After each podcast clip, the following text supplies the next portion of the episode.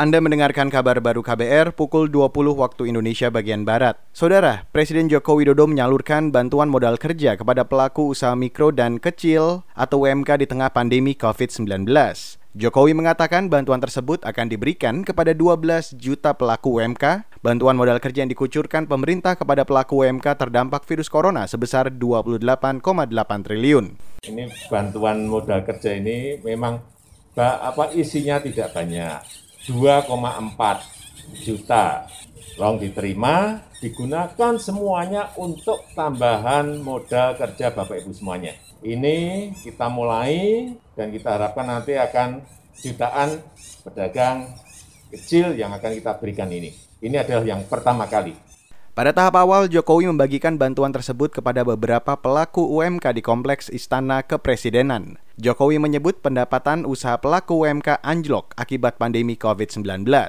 Menurut Jokowi, dampak pandemi virus corona bukan hanya menghantam bisnis masyarakat kelas menengah ke bawah, namun hampir semua kelas bisnis terkena dampak dari virus yang telah mewabah sejak akhir 2019 itu. Beralih ke informasi lain, Kementerian Koordinator Bidang Perekonomian akan melanjutkan program Kartu Prakerja yang sempat ditunda karena memicu polemik. Sekretaris Kementerian Koordinator Bidang Perekonomian Susi Jiwono mengatakan, sejak 7 Juli 2020 pemerintah sudah menerbitkan Perpres mengenai pelaksanaan program Kartu Prakerja. Revisi peraturan soal Kartu Prakerja itu mendorong agar peserta tepat sasaran dan tepat guna. Ia mengklaim revisi regulasi sudah sesuai rekomendasi sejumlah lembaga, semisal LKPP, KPK, BPKP, Jaksa Agung, dan lainnya. Melalui Perpres 76 ini gitu, ada beberapa pengaturan yang uh, sifatnya adalah melengkapi, terutama melengkapi dari aspek tata kelola dan akuntabilitas. Ada beberapa hal yang nanti teknisnya akan disampaikan mulai dari uh, pengaturan selain kepada para pencari kerja, kartu prakerja juga diberikan kepada para pekerja atau buruh yang terkena PHK dan yang dirumahkan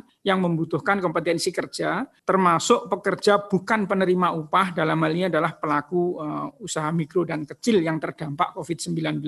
Sekretaris Kementerian Koordinator Bidang Perekonomian Susi Juwono menambahkan, dalam perpres itu juga mengatur peserta yang dilarang mendaftar, semisal para pejabat, ASN, TNI Polri, perangkat desa, pegawai BUMN, dan lainnya.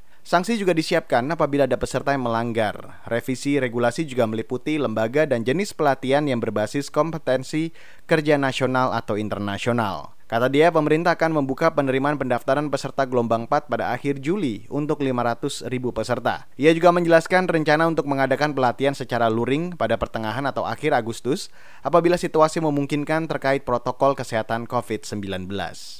Beralih ke soal lain, saudara putra mahkota Arab Saudi Muhammad bin Salman disebut sebagai tersangka utama pembunuhan jurnalis Jamal Khashoggi di Istanbul, Turki 2018 lalu. Hal itu disampaikan pelapor khusus PBB Agnes Kalamart dalam sebuah wawancara dengan Anadolu Agency.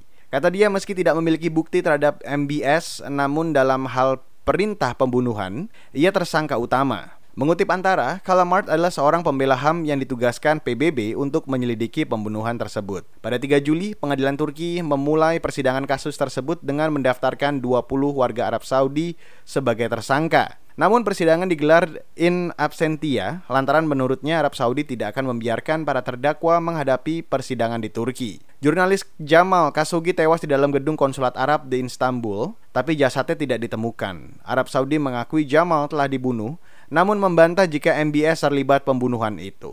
Demikian kabar baru KBR saya Reski Mesanto.